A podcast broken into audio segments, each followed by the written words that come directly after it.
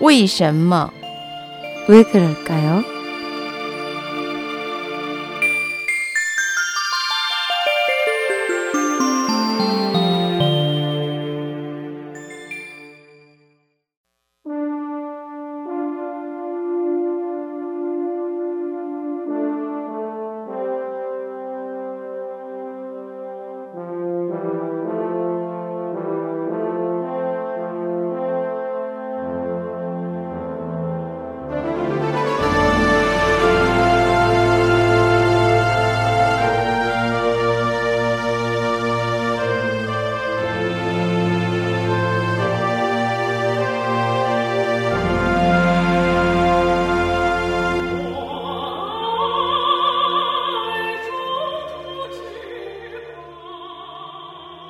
왜 그럴까요?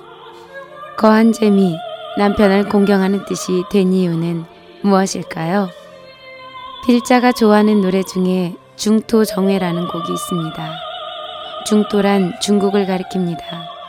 세계적인 중국 예술 공연 단체인 뉴욕 션인 예술단의 알토 양젠성은 2004년 갈라 공연에서 여자의 목소리라고는 믿기지 않을 정도의 굵고 낮은 목청으로 장엄하게 고국에 대한 애틋한 정서를 표현했습니다.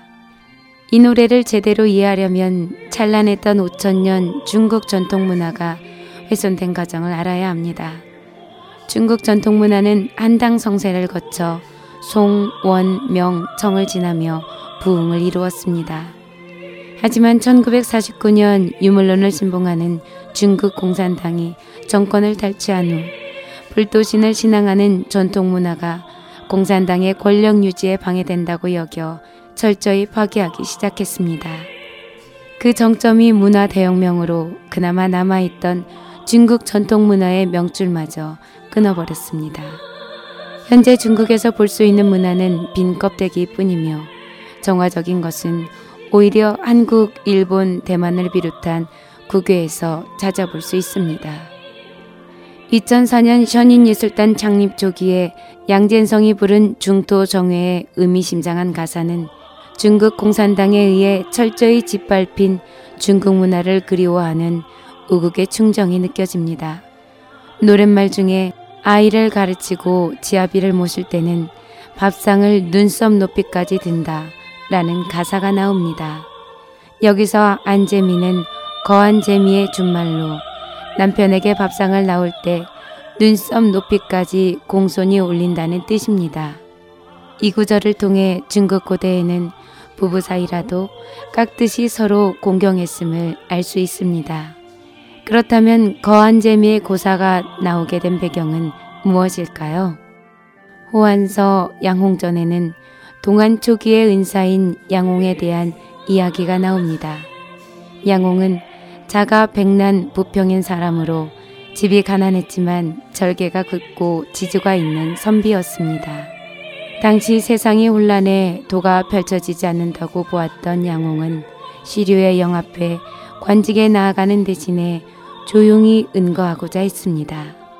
그는 같은 현의 맹시성을 가진 보유한 집안에 용모는 주안이나 힘이 장사이며 속이 깊은 30이 넘은 맹광이 양백난처럼 어질고 능력 있는 사람에게 시집을 가고 싶다 라고 했다는 말을 전해 듣고 그녀의 품성에 반해 기꺼이 그녀를 아내로 맞이했습니다. 이들 부부는 페릉 산속에 응거하며 옷감을 짜고 책을 읽거나 검은고를 연주하며 유유자적했습니다. 그러던 어느 날 양홍이 수도인 낙양을 지나다가 지나치게 호사스럽게 지어진 대궐의 전각을 보고는 백성의 고초가 얼마나 컸을까 라고 한탄하는 시를 지었습니다. 이 시를 본 황제였던 장제는 몹시 화를 내며 양홍을 체포하도록 했습니다. 이에 양홍 부부는 지금의 절강성 일대인 오지방으로 도피하여 고백동이란 부잣집에 방앗간 일을 해주며 근근히 때를 이어갔습니다.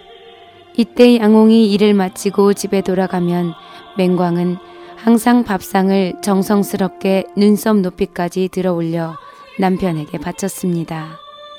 이 모습을 본 고백동은 아내가 남편을 이토록 공경하는 것을 보면 그는 분명히 범상한 인물이 아닐 것이다. 라고 생각하여 양홍을 그의 집에 머물게 하며 우대해 주었습니다. 이렇게 해서 양홍은 많은 책을 저술해 역사의 이름을 남길 수 있게 되었습니다. 거한 재미란 이처럼 남편을 존중하며 극진한 내조로 남편의 일을 성취시킨 맹광의 정신을 징송한 것입니다. 물질적으로는 빈곤했으나 정신적으로는 풍요롭고 따스했던 고대인들의 삶은 우리에게 진정 소중한 것이 무엇인지 다시 한번 생각해 보게 합니다.